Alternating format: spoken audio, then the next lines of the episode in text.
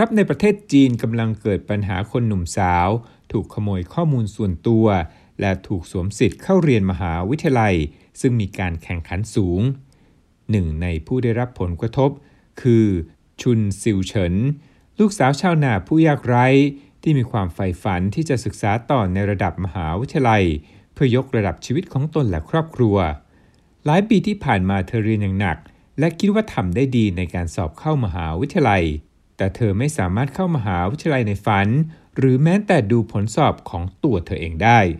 หลังจากที่ทำงานค่าแรงต่ำทั้งเป็นคนงานในโรงงาน พนักงานเสิร์ฟ และครูสอนเด็กอนุบาล เป็นเวลานาน 16 ปี ในที่สุด เธอก็เพิ่งได้เห็นผลสอบเข้ามหาวิทยาลัยทางอินเทอร์เน็ต ซึ่งทำให้เธอถึงกับตกตะลึง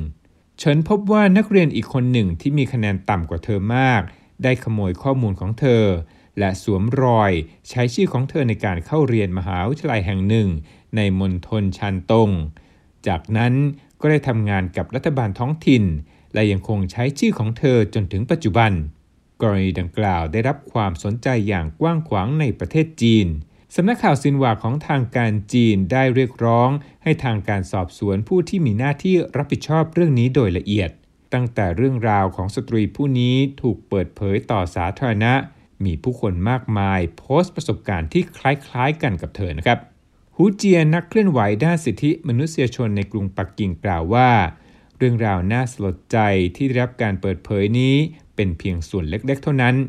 รายงานการสอบสวนล่าสุดที่เผยแพร่ในหนังสือพิมพ์ Southern Metropolis Daily ของจีนระบุว่า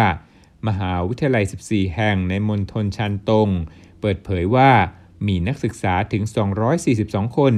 ที่ถูกต้องสงสัยว่าใช้ชื่อของบุคคลอื่น เข้าเรียนในสถาบันอุดมศึกษา ระหว่างปีพุทธศักราช 2561 ถึง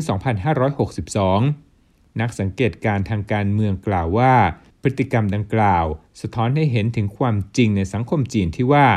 คนชั้นล่างของจีนมักถูกเอาเปรียบจากคนที่ร่ำรวยและมีอำนาจ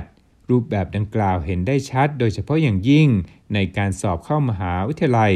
ซึ่งเป็นโอกาสเดียวที่จะทำให้ชนชั้นล่างของจีนส่วนใหญ่